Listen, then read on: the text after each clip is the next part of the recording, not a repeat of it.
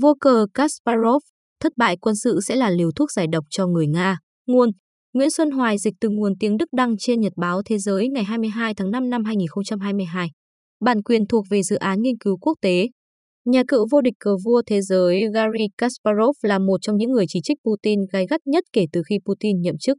Trong cuộc phỏng vấn, ông giải thích lý do tại sao ông tin rằng cuối cùng Ukraine sẽ thắng trong cuộc chiến này và một nước Nga mới hậu Putin sẽ như thế nào.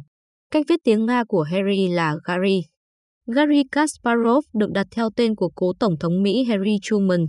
Sự lựa chọn của cha mẹ ông không phải là không có rủi ro, vì ông sinh năm 1963, giai đoạn đỉnh điểm của chiến tranh lạnh.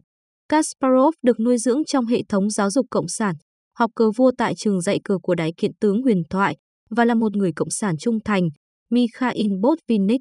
Nhưng người đàn ông 59 tuổi này luôn bị cuốn hút vào những ý tưởng mà cái tên của ông đại diện.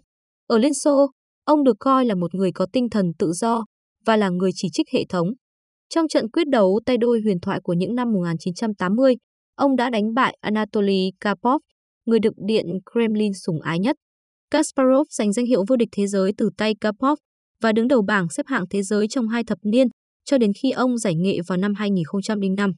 Bước sang thiên niên kỷ mới, Kasparov trở thành đối thủ khó chịu của Vladimir Putin. Hôm thứ Sáu, Kasparov đã bị đưa vào danh sách tác nhân nước ngoài của Điện Kremlin cùng với Mikhail Khodorkovsky, người không đội trời chung với Putin. Hỏi, thưa ông Kasparov, liệu chúng ta có được chứng kiến sự cáo chung của chế độ Putin? Đáp, tôi nghĩ có thể lắm. Và tôi hy vọng như vậy. Bởi vì, lần đầu tiên chúng ta nhận thấy chế độ này yếu kém. Qua lịch sử, chúng ta biết các chế độ độc tài không thể tồn tại sau thất bại. Nếu Ukraine thắng, mà cuộc chiến này có khả năng kết thúc theo cách đó, thì điều đó có thể là một đòn địa chính trị quan trọng đối với Putin. Thất bại ở chiến trường, cộng với các lệnh trừng phạt kinh tế, có thể là một hỗn hợp chất nổ đối với Putin. Ông ta sẽ không còn đủ tiền để chi trả cho quân đội, cảnh sát và bộ máy tuyên truyền. Đó sẽ là dấu chấm hết cho ông ấy. Hỏi, một khi ông đã lạc quan như vậy, theo ông điều gì sẽ xảy ra sau Putin? Đáp, rất tiếc, nhưng tôi không có câu trả lời cho câu hỏi này. Nhưng tôi khẳng định rằng chiến thắng của Ukraine và việc giải phóng Crimea cũng sẽ giúp Nga có cơ hội trở lại bình thường. Tất nhiên, không có gì đảm bảo cho điều này, bởi vì nó không chỉ liên quan đến Putin, mà còn liên quan đến cội nguồn của Liên Xô, về bản chất đế quốc của Nga. Chúng ta đang nói về một quốc gia cần chuyển mình từ khái niệm đế quốc bành trướng hàng thế kỷ qua thành một quốc gia dân tộc. Một nước Nga không có Chechnya, Dagestan hay Tatarstan, điều đó vẫn ổn đối với tôi. Đó là về một khái niệm hoàn toàn mới, về sự khởi đầu của một khởi đầu mới đối với nước Nga.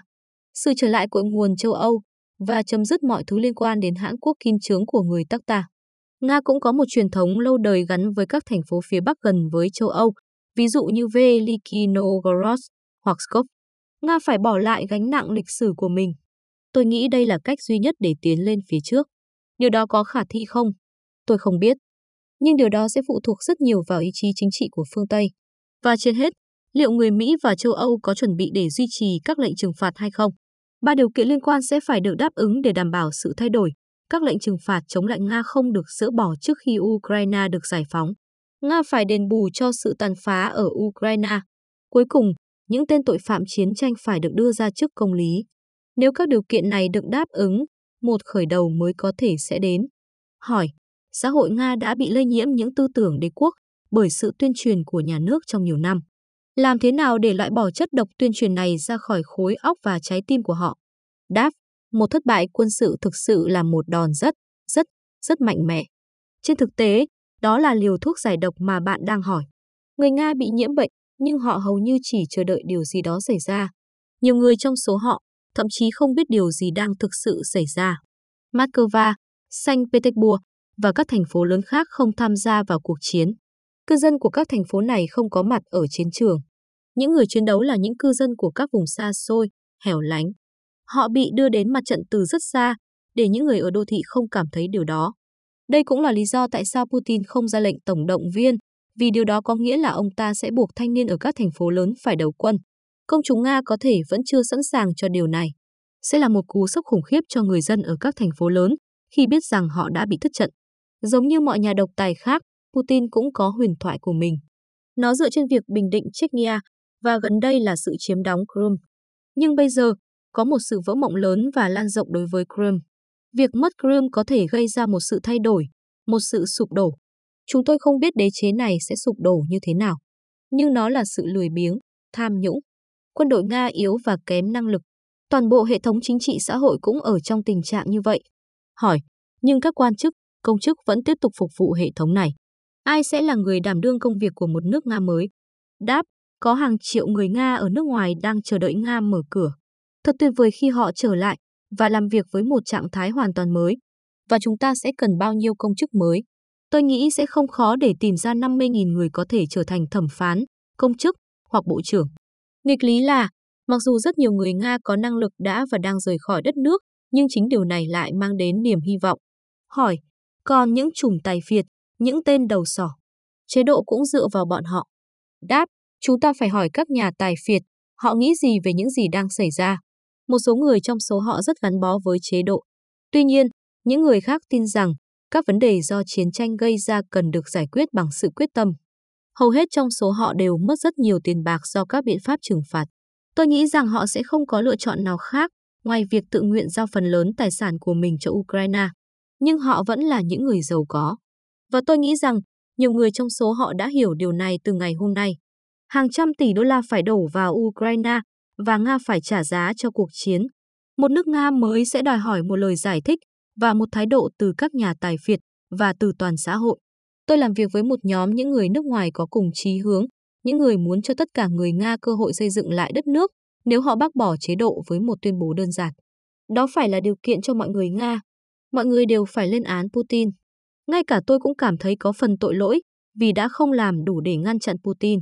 Tôi đã chỉ trích ông ta trong nhiều thập niên, nhưng như thế là chưa đủ. Hỏi, và điều gì sẽ xảy ra nếu người Nga có cơ hội thứ hai? Đáp, người Nga phải đưa ra quyết định. Ngày nay họ đang có Triều Tiên, nhưng chúng ta có thể tạo ra Hàn Quốc. Hỏi, ông mang trong người một nửa dòng máu Armenia, một nửa Do Thái, nhưng ông nói tiếng Nga và tự cho mình là người Nga. Ông sẽ đưa ra quyết định tương tự trong ngày hôm nay nếu ông có một sự lựa chọn. Đáp, đúng, vì nước Nga lớn hơn Putin.